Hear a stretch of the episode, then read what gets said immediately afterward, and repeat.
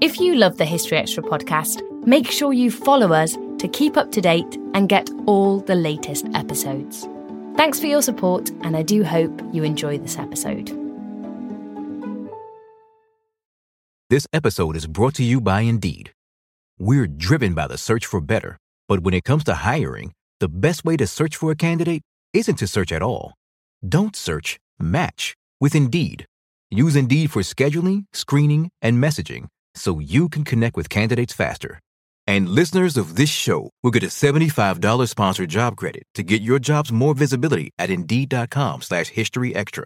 Just go to Indeed.com slash History Extra right now and support our show by saying you heard about Indeed on this podcast. Terms and conditions apply.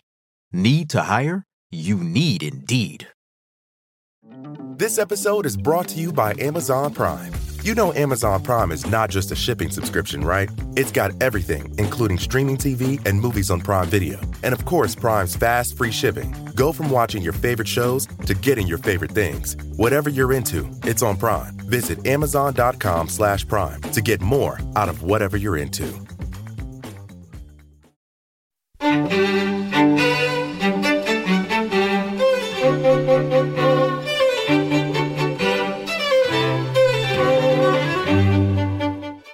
And welcome to the History Extra podcast from BBC History Magazine, Britain's best selling history magazine.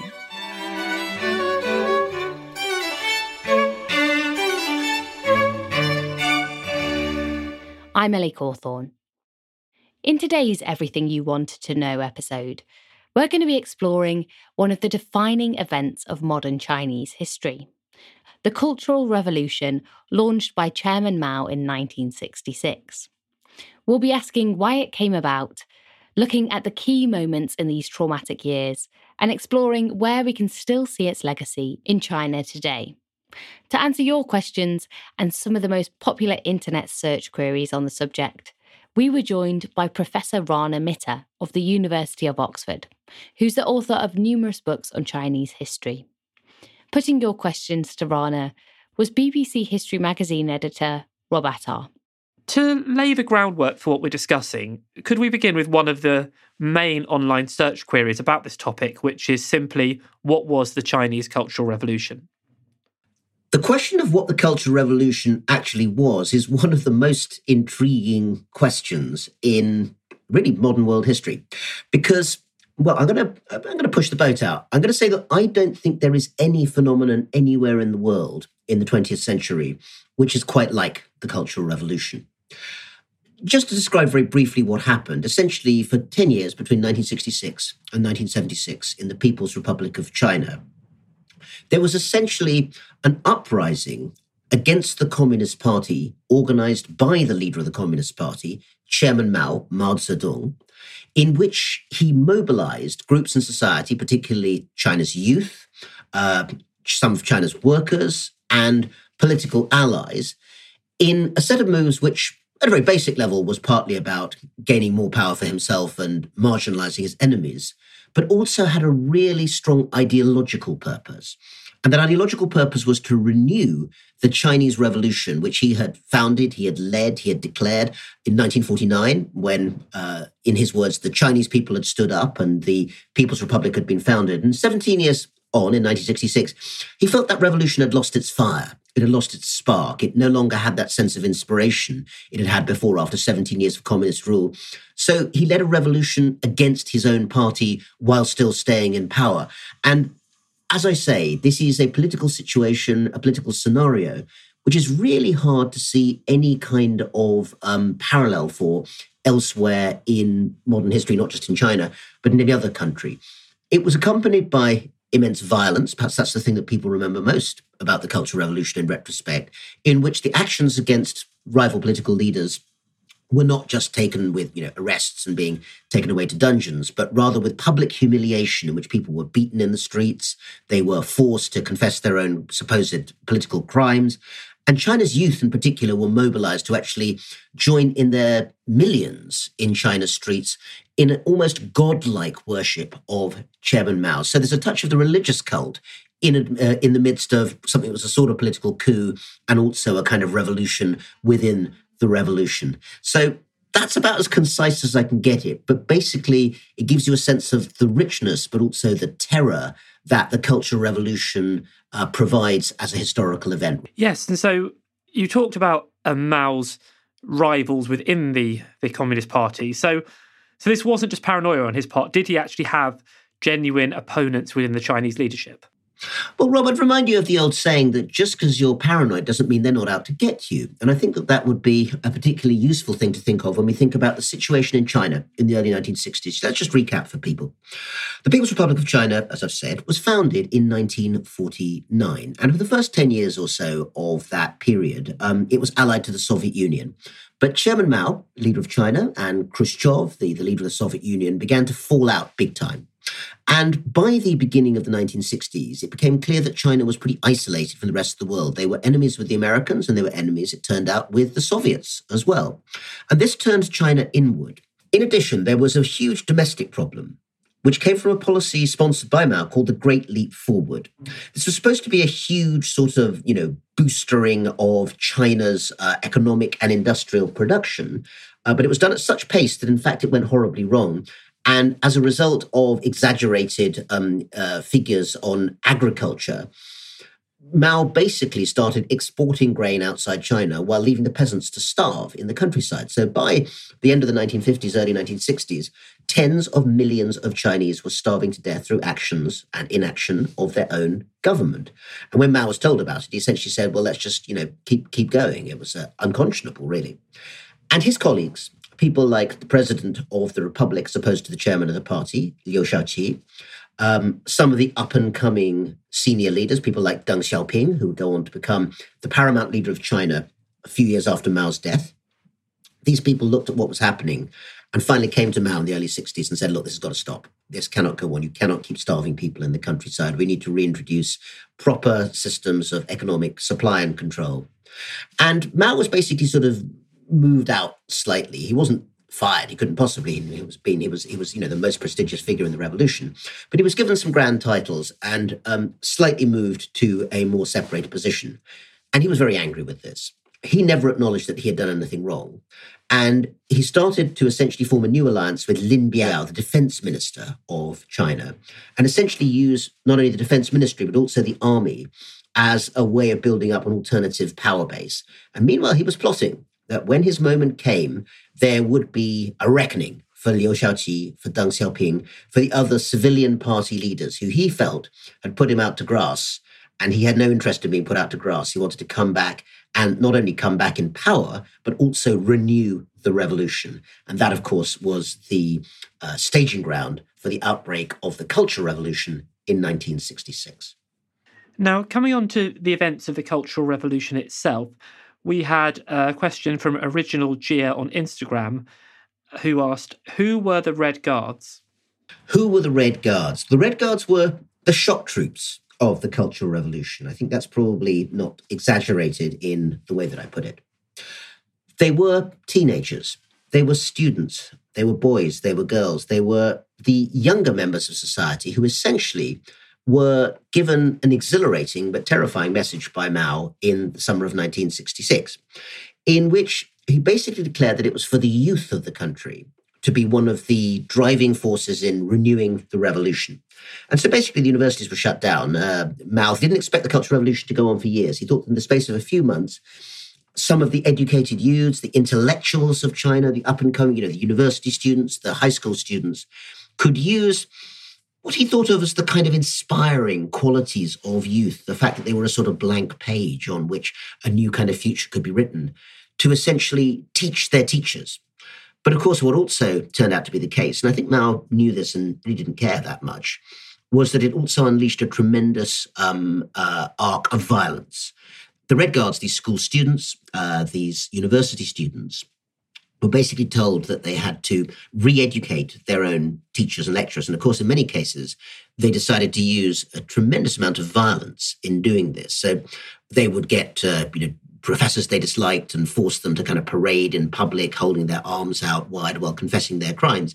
Um, the Red Guards, in other words, became the sort of violent tip of that counter that that new revolutionary force that Mao was looking to unleash. But they also became a sort of religious cult, semi religious cult in worship of Chairman Mao. And there's all these astonishing records that we still have of uh, young people making their way to Tiananmen Square, you know, this huge, great square in the center of Beijing, just to get a glimpse of Chairman Mao at their peak. Some people say that nearly a million people may have been in or near the square.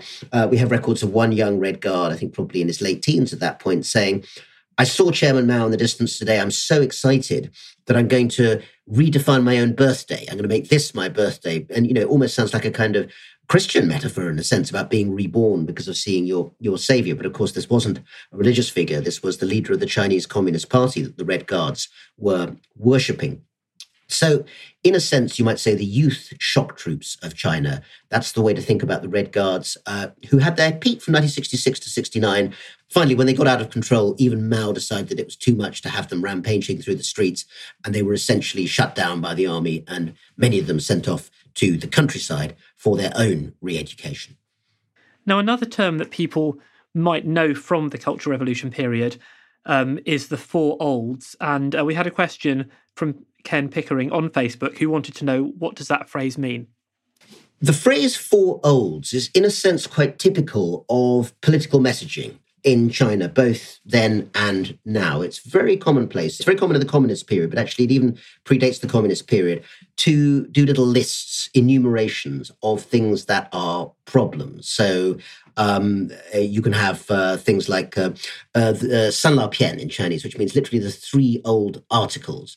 And what they're talking about is three articles by Chairman Mao, which were regarded as sort of key ideological texts for members of the party to read. So this numbering of things is quite commonplace. So what are the four olds? Well, it refers to four of the ways in which, according to Mao, Chinese culture, even after 17 years of communist rule in 1966, still held on to many aspects of the feudal past. So, you know, old customs or old ideas, the, these sorts of, uh, of things. It could refer to a very wide range of problems as Mao saw them. This could be people still having sort of nostalgic feelings for the pre communist period. It could be spending too much time, as he would say it, in kind of intellectual and bookish pursuits, as opposed to sort of learning about revolutionary fervor. It could refer in a very vague sense to simply not being enthusiastic enough for the um, power of the Communist Party to dominate society. So the phrasing of it was essentially about the way in which supposedly parts of pre modern traditional Chinese culture were still, in Mao's thinking, infecting the wider revolutionary culture. But it also became an excuse for yet more destruction, because, of course, the slogan that came from it was that it was time for the youth of China to smash or destroy the four olds. Um, and what they ended up doing in many cases was taking old things, often very beautiful things, um, porcelain vases, temples, buildings, and just smashing them into pieces. Now, we had an interesting question that came in from Always Zalpika on Facebook, and they wanted to know how did they manage to suppress the opponents, and were they able to satisfy the international community about it? Which I suppose is, is two questions really. Firstly, about the nature of domestic opposition to the, the Cultural Revolution, but also about the international view on what was happening in China. Yeah, two excellent questions, actually. I would say that in the short term, yes, Mao succeeded in essentially destroying the power base of his opponents. Some of his old rivals, Liu Shaoqi, the president of China, died miserable deaths. Uh, Liu Shaoqi was very ill. He was taken off to the city of Kaifeng in central China, kept in a basement, basically, not given medical attention. He, he died of medical neglect, you might say. Deng Xiaoping did survive, but his son, Deng Pufang, uh, was chucked out of a I think second floor window, maybe a first floor window. It, you know, he survived, but he was paralyzed for life after that. Um, and he later on will become chairman of the All China Disabled Persons Association uh, as a result of his experiences. So enemies were dealt with brutally, and Mao did get back to essentially reigning supreme, seen as the great helmsman, the shining star of the East. All these phrases that were used in the propaganda. But in the longer term, even medium term, it became very clear to many of his colleagues that China couldn't carry on that way, destroying everything, creating very little. And some of the more moderate members of the leadership, particularly the Prime Minister, Zhou Enlai, started maneuvering even in the late 1960s, early 70s in various directions that would turn China away from that inward looking um, arena. Um, so the famous opening to America, you know, the visit of President Nixon in 1972, often forgotten that happened during the last years of the Cultural Revolution. It was still going on when he was there, but welcoming the Americans showed that the moderates within the leadership had managed to push in a different um, direction. The Cultural Revolution that leads us to the question of the international reaction. Because I think it's fair to say the Cultural Revolution was the single most isolated time that China has ever had in the modern era. It had diplomatic relations in a proper sense with almost no countries at all, the one exception being tiny Albania uh, in, in Eastern Europe. The reason being that, of course, it still hadn't opened up to the Americans, at least not until the, the later years of the Cultural Revolution when Nixon visited in 1972. So the West was off limits pretty much. But they'd quarreled with the Soviet Union in the early 60s. So both the Soviets and the Eastern European bloc were out of reach for, for China. They had some relations with the Third World, as it was then known, so places uh, in, in Africa, Southeast Asia. But even there, relations were a bit wary. There were very few foreigners in China during the Cultural Revolution. So very few outsiders had much of a vision of what was going on other than these kind of bits of film footage of young Red Guards worshipping Mao and these propaganda posters with pictures of men and women with rifles and you know, fierce expressions in their, their eyes. But what it all meant was really, really hard for them to, to work out. So that being the case at the time, actually the international reaction for the most part was bafflement because they really could not work out what on earth was going on in China, but they were very worried that it might spill over into something, you know, genuinely dangerous for the rest of the world. Now, um, Maoist China did have its supporters among among the left wing within Europe and the United States and places like that. Did the Cultural Revolution shake that belief at all? There was certainly a strand of left oriented thinking in the Western world and also parts of the global South, the non Western world, that really admired that type of violent Maoist cultural revolution. Uh, whether it was, you know, students in Paris in 1968. Um, I mean, the Beatles uh, rather satirized this. There's a famous song called Revolution. John Lennon's uh, lyrics, or Lennon and McCartney go both, I guess, but I, I, suspect this was probably more John actually wrote. Um, you shouldn't go around carrying pictures of Chairman Mao. That won't do any good anyhow, which I think was meant to be a sort of slight dig at the kind of students who would do exactly that. But the idea of overturning all of society you know, smashing the old cultures and putting something new in their place was very exciting to many young people in Europe in the 60s who sort of saw themselves as being in some ways hemmed in by the constraints of bourgeois society. And it's also fair to say that in parts of Africa, for instance, where many of the countries were just decolonizing finally, the idea of a an unapologetic, highly non-Western style of government seemed at least inspiring to some, even if the specific methods of the Cultural Revolution were not very attractive to, to many people outside, because in the end, the kind of destructive violence that we've talked about wasn't really a very helpful way in terms of constructing a society, as many of these post colonial countries really wanted to do. Now, we had a question from uh, Diddy TV on Instagram, and they wanted to know were there attempts to control the direction of the Cultural Revolution? Was it Stalin's purges or the Salem witch trials? And I suppose by that they mean did the Cultural Revolution get out of hand, as essentially happened at Salem? Mm-hmm. Interesting analogies. Yeah, Salem witch trials was certainly plenty of that. Um, there was this sort of terrifying phrase um, that was used at the beginning of um, a kind of political struggle session when people said, right, now we're going to inspect you. And inspection was not a sort of gentle process. It was very much going through the file and quite often using physical violence to make people confess to various crimes. And crimes could be anything from having learned English, which became illegal, as opposed to, um, uh, well, actually, no foreign language was really permitted by that, that, uh, that stage, but English was particularly heinous, I think it's fair to, to say. Or wearing foreign clothes. You know, if you had um, uh, sort of leather as opposed to cloth shoes, that might get you into, into trouble. So the range of crimes, like the Salem witch trials, could be very, very extensive. It probably wasn't the Stalin purges, though, for, for this reason. The Stalin purges involved either mass deaths, and there were plenty of people who were killed during the Cultural Revolution or driven to suicide, but also special camps. Now, China has always had prison camps uh, called laogai, reformed through labor. But actually, the, the frightening thing about the Cultural Revolution was that you didn't have to go to special camps, you know, on the edge of town to see it. It could be happening right in front of you. You know, this was being done in people's workplaces, in people's schools. Um, people were being paraded and forced to confess their crimes in front of their peers. so, in that sense, it, maybe it's more like the French Revolution the idea that not only do you create terror, but you have to show terror in the face of the wider crowd to make it clear that the state and its revolution cannot be, you know, countermanded in any way whatso, uh, whatsoever.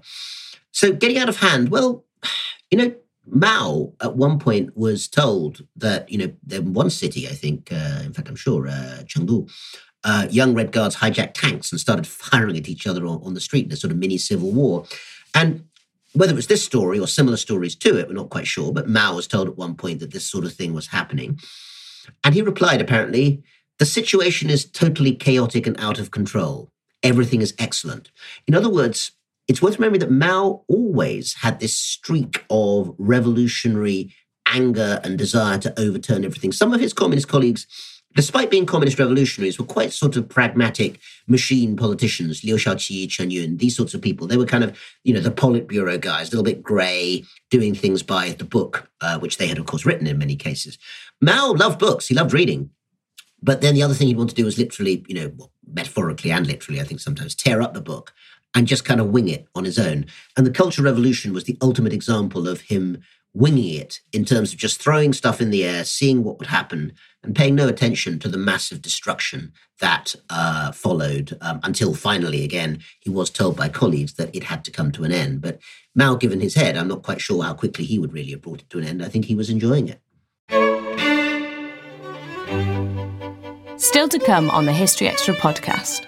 You will still find people of a certain age in their 60s and 70s in China who were in the Cultural Revolution as teenagers, and some of their memories are more positive than you might think.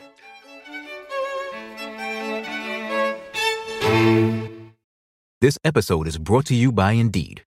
We're driven by the search for better, but when it comes to hiring, the best way to search for a candidate isn't to search at all. Don't search, match with Indeed. Use Indeed for scheduling, screening, and messaging so you can connect with candidates faster. And listeners of this show will get a $75 sponsored job credit to get your jobs more visibility at Indeed.com slash History Extra. Just go to Indeed.com slash History Extra right now and support our show by saying you heard about Indeed on this podcast. Terms and conditions apply.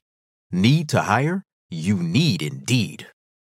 We don't always realize just how much our negative thoughts and experiences stick with us and weigh us down. You may find your brain constantly running through a highlight reel of bad moments. That comment your friend made last week that hurt your feelings that frustrating thing your mum does, or that silly thing you said in a meeting. Maybe it's time to get it all off your chest, whether it's a tiny annoyance or something much bigger. Talking about it can give you some relief and lead you to a potential solution. That's where therapy comes in. It's a safe space to share whatever's weighing you down and learn to process it so your internal highlight reel can focus on the good stuff. And BetterHelp offers affordable online therapy on a schedule that works for you. Connect with a licensed therapist by text, phone, or video call. Start the process in minutes and switch therapists anytime. Let it out with BetterHelp. Visit betterhelp.com slash historyextra today to get 10% off your first month. That's betterhelp, H-E-L-P dot com slash historyextra. This episode is brought to you by Amazon Prime. You know Amazon Prime is not just a shipping subscription, right? It's got everything, including streaming TV and movies on Prime Video. And of course, Prime's fast, free shipping. Go from watching your favorite shows to getting your favorite things. Whatever you're into, it's on Prime. Visit amazon.com slash prime to get more out of whatever you're into. During the Cultural Revolution, were there any um, did it have any effect or impact on places like Tibet and on some of the minority groups in China? The Cultural Revolution was hugely destructive for minority groups in China. Um, Tibet is perhaps one of the best known examples because Tibet um, has always been a deeply religious society, Tibetan Buddhism, of course, at the center of that. One of the most horrific things was the destruction of temples and monasteries in Tibet during the Cultural Revolution. And it's worth noting that this doesn't just mean sort of smashing them into pieces and frenzied violence. In many cases, they were carefully deconstructed and taken off to build secular buildings instead. So the kind of fierce, slow, pointed deconstruction of religious buildings as part of the Cultural Revolution to make it clear the revolutionaries' utter contempt for the religious traditions of that particular area. And since Tibet in particular had this very strong, still does, this very, very strong Buddhist faith, this was a particularly um, heartbreaking gesture from the point of view of the local Tibetan population. Now, another popular internet search query is when and why did the Cultural Revolution come to an end? The Cultural Revolution went in phases. Officially, it lasted from 1966 to, to 76, a 10 year period, which even now is regarded officially as a disaster in China. And there was just a new resolution on the party's history that was passed you know, just a month ago in Beijing in uh, November uh, 2021, which many people thought might try and sort of smooth over the record of the Cultural Revolution. But interestingly, it didn't. Uh, it didn't go into huge detail, but it did say that this was a mistake and a period of um, uh, of disaster that needed to be um, overcome. The first phase, the violent phase, the phase that most people associate with the Cultural Revolution, the Red Guards, um, really came to an end in three years, 1966 to 69. And after that, you get a period when it's the army that's mainly in charge.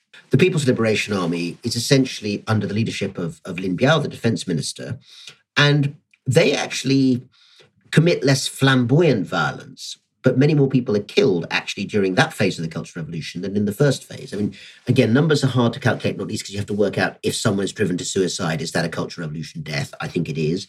But, um, you know, we, we're talking perhaps about 2 million deaths over, over the period. And during that time, while the Cultural Revolution looked as if it was in a more sort of sober phase, in fact, it was very violent. And then the final phase, 1972 to 76, is one where, first of all, Lin Biao, the defense minister, well, first of all, in 1971, for reasons that are really not entirely clear even now, suddenly fled China. It appeared that he might have been um, trying to launch a coup against Mao. We still don't entirely know. Um, and, uh, you know, another set of leaders were essentially combating with each other for power um, under under Mao. Um, a more radical leftist group known as the Gang of Four, including Mao's wife, uh, Jiang Qing, and the more moderate group under the Prime Minister Zhou Enlai. And these groups battle for power. So the best example of how that changed into another phase of the Cultural Revolution was the invitation of President Richard Nixon of the United States to China. He visited in February 1972. The 50th anniversary is you know, coming up in 2022. And um, it's fair to say that that marks the slow beginning of the last phase of the Cultural Revolution, which perhaps surprisingly does involve a little bit more of an opening to the outside world, particularly the United States, and also, although hidden away very much under the surface, a slow but steady move towards a more industrial market style policy. It's often said that China didn't get markets back until after Mao had died. That's not true. Zhou Enlai and various other people from the early 70s onwards were starting to say, look, China has to start importing goods again to keep its industries going. If it does that, it needs to produce things. If it's going to produce things, we need some kind of market mechanism to do that. And that all starts to bubble in the last year of the Cultural Revolution as well. So it's a longer and more complex period in terms of when it starts, when it ends, and how it divides than people sometimes think. But but essentially, the Cultural Revolution finally comes to an end with the death of Mao himself in in seventy six. Is, is that right? Yes, I think technically it lasts very briefly afterwards because after the death of Mao in 1976, um, his successor, who again was a surprise candidate, a, um, a rather sort of low key Politburo member called Hua Guofeng, um, took over. He became the second chairman, Chairman Hua, but he also organized many of the palace bodyguards to basically arrest Mao's wife and the other members of the Gang of Four pretty quickly after Mao's death. And um, at that point, the Cultural Revolution then is officially put to uh, put to an end. So yes, it's fair to say, uh, pretty soon after the death of Mao, the official policies of the Cultural Revolution are officially brought to an end. Now, you've already alluded to the the terrible death toll of the Cultural Revolution, um, but we did have a question from McCall Five on Instagram, who asked, "Were there any successes of the Cultural Revolution?" And I, I suppose that would depend on what your perspective is, whether you know Mao would think there were successes, or whether like an outsider would see any positive uh, results of it. Well, important to divide those two things. As I said, Mao seemed to have been entirely delighted by the Cultural Revolution throughout the entire time. He certainly didn't seem to regret it in any way by the time he uh, he died. So, from the point of view of causing chaos and getting himself back into power, he had succeeded in terms of his own power play. That's that's for sure. Did anyone else benefit from it? I think one has to say, first of all, very, very clearly, that the Cultural Revolution was a period of immense destruction and horror for millions of people. And in that context, it is a bit difficult to sort of do a, a ledger of kind of pluses and minuses. But that having been said, I think the following things are worth noting and that, uh, that, that have given people some more nostalgic memories of the Cultural Revolution. And the reason I, I think it is worth noting this is that you will still find people of a certain age in their 60s and 70s in China who were in the Cultural Revolution as teenagers, and some of their memories are more positive than you might think. And these are the reasons. The first one is that for some young people, particularly coming from less privileged parts of China, it was their first chance to actually kind of meet each other, to travel around, to actually kind of see how big China was and have it with that sort of feeling of revolutionary inspiration. They were being told by the leader of the country that they, the youth, were the you know inspiring force that was going to renew China. You know, that's going to make you feel pretty big about yourself. And people still have some warm memories, even though they saw that the aftermath was, was pretty disastrous. Also, as I've said, part of the economic shifts that would turn China into the powerhouse of you know the world economy in the 1980s and 90s were being laid down in the Cultural Revolution. Not entirely all for economic reasons. Mao became increasingly convinced, with some justification, that there might be a war about to break out, not with America, but with the Soviet Union particularly in 1969. And he had a lot of industry moved down to the far southwest so that if there was a sort of massive attack on the northern border, then China could continue industrial production, uh, at least down in the, in the south. And some of that, although the war didn't happen, thankfully, the moving of the industrial plant meant that there was more opportunity to actually develop industry in that part of China. That probably wouldn't have happened without the war scare of the Cultural Revolution. But that having been said, the central policies of the Cultural Revolution were a sort of strange, contradictory set of ideas that massive violence, lack of interest in education, because universities and schools were essentially shut down for most of the Cultural Revolution, and a kind of inward looking xenophobia could be a powerful revolutionary combination.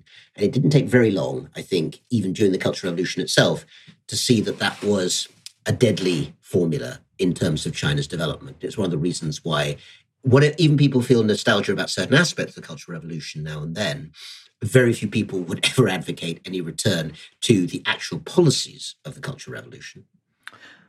Now, we had a question um, from Marlikovic on Instagram, which was How did the position of women change and did traditional patriarchal structures shift during the Cultural Revolution? The Cultural Revolution promised a great deal in terms of changing gender norms, and I think delivered relatively little. On the plus side, assuming that your interests are in greater equality, which I hope that most of us would be, you could argue that the fact that, for instance, fashion became essentially a taboo and everyone had to wear, you know, sort of these uh, blue or green uniforms that all look very similar and quite militarized, would mean that in some ways, um, you know, the the kind of gender norms of society around kind of fashion and appearance were being flattened out. However, this didn't mean in practice that actually the differential positions of men and women were, in most cases, particularly well um, reoriented. So think about those famous Cultural Revolution posters. If you haven't seen any, just you know Google Cultural Revolution posters, and you'll you'll find plenty of them on online. Look at the images.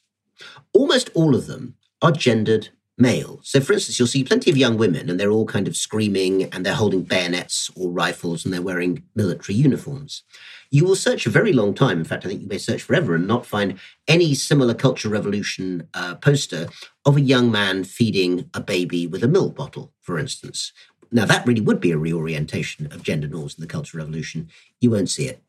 If you look at what we now know from archival materials about the way in which people actually behaved during the Cultural Revolution, it was clear that political crimes were often very different for men and women. And in women, in women's cases, their sexual histories would quite often be used essentially as accusations against them in a very, very patriarchal and pre-modern sort of a way. So you might have the appearance of the Cultural Revolution, but in practice, in many cases, the old patriarchal norms came out again. However, one thing that I think we could say off the back of that is that it is the case that during the Cultural Revolution, the number of women in lower level party cadre positions seems to have increased quite significantly. It then went down again from the 1980s onwards. And ever since then, as anyone who looks at Chinese politics, you know, even from outside can see, the position of Chinese women in politics has been a very minority position, certainly compared to the dominance of, of men, despite one or two prominent um, counterexamples. And even during the Cultural Revolution, it's worth noting that when we talk about the top leadership, the only prominent female participant is the one who happens to be married to the chairman as well. So, again, that's not a great recipe for greater gender equality, I think. Now, we had a question from uh, JEC542 on Instagram and uh, their question was What was the impact on Chinese culture of the Cultural Revolution? I think the impact of the Cultural Revolution on Chinese culture as a whole was mostly very negative. Because essentially, what it did was to make a particular type of very rigid ideology the only important um, framework for understanding whether a, a, piece of artwork or a piece of cultural production is to be regarded as good or, or, bad. And, you know, if people don't look back, I think, on the films of the Cultural Revolution era, which are mostly very stylized, and think of them as great um, masterpieces. That said, there were some interesting things done, particularly in the area of traditional operas, where some of the kind of standard uh, Chinese operas were put together in forms that, you know, had their own power and um, force about them. I mean, famously, Nixon, I think, saw a performance of modernized uh, Chinese revolutionary opera when he visited in, in, in 19, uh, 1972. But, you know, the Cultural Revolution in and of itself did not produce great novels. It didn't produce great films. It didn't produce great artworks, other than with the possible exception of these adapted um, uh, revolutionary operas. And whether great is the right word for them is another matter, but they were prominent, I, I suppose. And in that sense, it is really the reaction to the Cultural Revolution, which has, you know, been like a shockwave through the Chinese art scene in the decades ever since, that really is its legacy. So the Cultural Revolution itself produced very little culture that I think has lasted, but the aftermath of it has produced books, films, uh, artworks, and many, many other um, uh, products that have indeed been seen as very important. Everything from, uh, you know, Zhang Yimou's film to Live, Huozhe, which uh, you know, is about sort of Cultural Revolution generations, was actually banned in, in, in China, but but um, can be seen in the in the wider world, or indeed um, the work of the so-called scar authors, uh, Shanghen Wenxue, um, which appeared in the very late 70s in the immediate aftermath of the Cultural Revolution, with literature that was there basically to try and, in their own words, heal the scars of the destruction of family bonds and affection that the Cultural Revolution had forced on so many families. Now, I suppose one one book that got a lot of prominence during the Cultural Revolution was a Mao's Little Red Book. How important was that to the events that took place? It's fair to say that the Little Red Book is probably the single piece of, of, of printed work that, that got the most um, uh, airtime or reading time of, of, of, anything during that, that, that period. And you know there were clearly millions and millions of copies that, that, that were printed. The Little Red Book became immensely important, but not so much because of the content as content. It was almost more like a Bible or you know a religious text uh, people would sort of hold it up as a symbol of their own moral goodness in the um, moral universe of the party. And they would use quotes from it, rather as people do use quotes from the Bible to basically kind of fight wars against each other. So, you know, a revolution is not a dinner party or imperialism is a paper tiger. These phrases come from Mao's words, usually expressing some rather snappily, actually. He was, he was good with words, was, was Mao. Um, imperialism or uh, you know whatever the target might be being being attacked in some longer essay. But the context in the longer essay rarely made it into the into the short quotes in the book. Instead it would be almost like a sort of stylized use of these quotations to prove your moral worth. And you literally get cases where people will be yelling quotes from mao at each other as a means of trying to win a particular sort of either rhetorical or in some cases genuinely violent argument now, moving on to the present day, we had a question from Eric H. Roth on Twitter, which was What do contemporary Chinese citizens know about this turbulent time? And how is the Cultural Revolution taught in Chinese schools? The Cultural Revolution is not ignored in China, but it's downplayed very, very significantly. Um, as I mentioned, the recent resolution of the party on its own history, just you know, passed a month or so ago, November 2021, does mention the Cultural Revolution in negative terms and says that it was a destructive period that mustn't be repeated. So there is still an official acknowledgement at the highest levels that the Cultural Revolution was an error, a mistake. They probably won't go much stronger than that, but I think the general understanding that it was a disastrous period is, is in people's minds.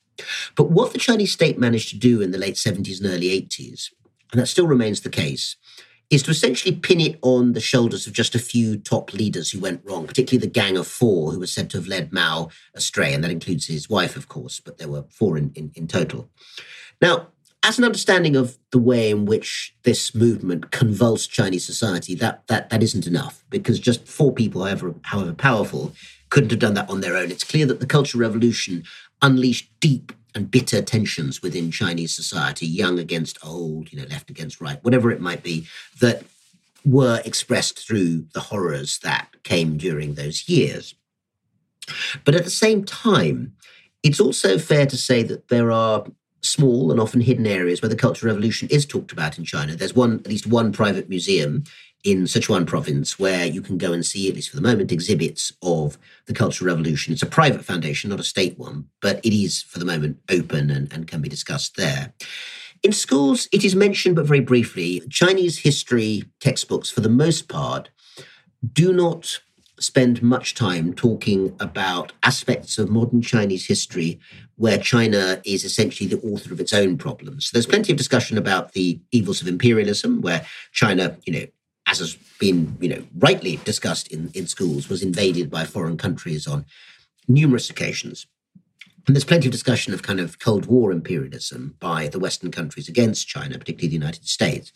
But China's own sort of self destruction, Cultural Revolution, and of course Tiananmen Square in 1989, these are subjects that are either downplayed or, in the case of 1989, Tiananmen Square, not mentioned at all. Um, so, in that sense, it is something that is there in the sort of the shadows. Everyone knows about it, it's talked about, but the details and the causation are not things that are discussed in any very great detail. It's not completely ignored, but it's not a major part of the way in which the state thinks about its own history. And how much do you think the Cultural Revolution has shaped the current top leadership of China, many of whom actually lived through and to some extent would have participated in these events? I think one of the most powerful ways to think about the top leadership of China in this generation, Xi Jinping and others who were in his generation, the, the 60 somethings, is that they are children of the Cultural Revolution. Because I think that we all know that there are lots of things that affect you in life, but what happens when you're a teenager really does shift your dial and set your way of thinking, in some ways, for a lifetime. Xi Jinping was one of the youths, one of millions of youths, who was sent down to the countryside um, to a very remote part of China. From all accounts, he really didn't have a good time when he was there. I mean, very few people had a good time, but I think you know he seemed to have had a particularly uncomfortable time. And yet, it's also the case, from what we know, that he was the son of a, a top communist leader already. So he came from a very high red background, you might say. And this may be the first chance he, he, would have had to actually see how people in the hard scrabble countryside of China really lived. Um, you know, this is something he wouldn't have seen uh, in the relatively privileged leadership compounds in Beijing, of course. So you could argue that some of his, two of the trends which mark the top leadership, and certainly Xi Jinping today, are products of the Cultural Revolution.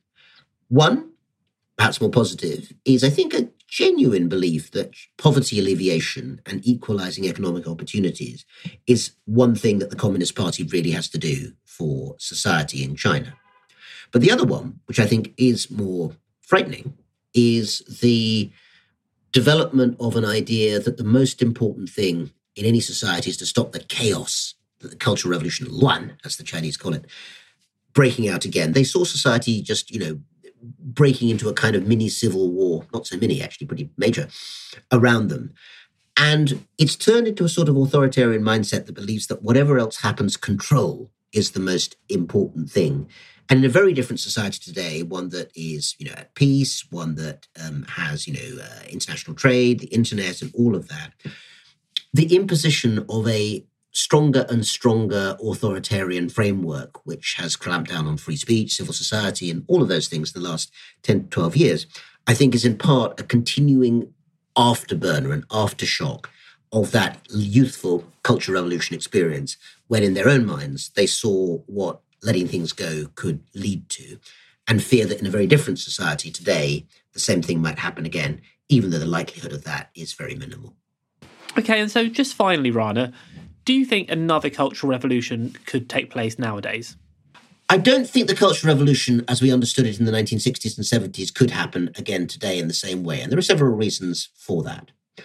One is that it was dependent on a time when people really believed fervently in a kind of class based ideology um, that Chairman Mao had, of course, propagated and developed during his years in power. And I think that will be hard to reproduce in the present day. It was also based on the idea that I think Xi Jinping and other contemporary leaders today would absolutely run away from, you know, 100 miles an hour, which is that you have to mobilize the people to form their own revolution. And while this led to tremendous violence and destruction, I think Mao, in a sense, was genuine about wanting people to sort of, you know, create this revolution in their own backyards. And I don't think that today's Chinese communist leadership has any intention of allowing that to happen. So I think the driving motivations are, are different. But I think the idea that China you know, goes in phases from a very strongly authoritarian type of culture to one that has an authoritarian government with more, you know, liberal spaces. That is very visible over these decades. You know, the Cultural Revolution is perhaps the single most inward-looking period of Chinese um, recent history. The 1980s up to Tiananmen Square and the early 2000s, in fact, were basically relatively liberal times in terms of what you could discuss ideas about democracy or liberalism or constitutionalism. Most of that freedom has now been squeezed out in the last 10 years or so. The, the, the grounds and the um, areas on which you can have open political discussions are much, much more limited than they were even a few years ago. And while that will not, I think, lead to the Cultural Revolution again, I think in that form it couldn't really happen today because you need a sort of figure like Mao to actually um, it, and you know there is no such such figure of that sort. The idea that China might go down a much more authoritarian path is quite visible at the moment. And I would say that you know there are many people in China, including some who I think are quite powerful, who do know that China has generally been at its most successful when it does allow space to breathe for different ideas. But whether that's going to happen in the next few years, I think is still work in progress. And the signs do look as if there's more emphasis on control rather than on freedom. That was Rana Mitter. Rana's a regular contributor to BBC History Magazine and the History Extra podcast. So if you'd like to hear or read more from him, just type Rana Mitter in the search bar at historyextra.com. Thanks for listening. This podcast was produced by Ben Hewitt Jack Bateman, and Brittany Colley.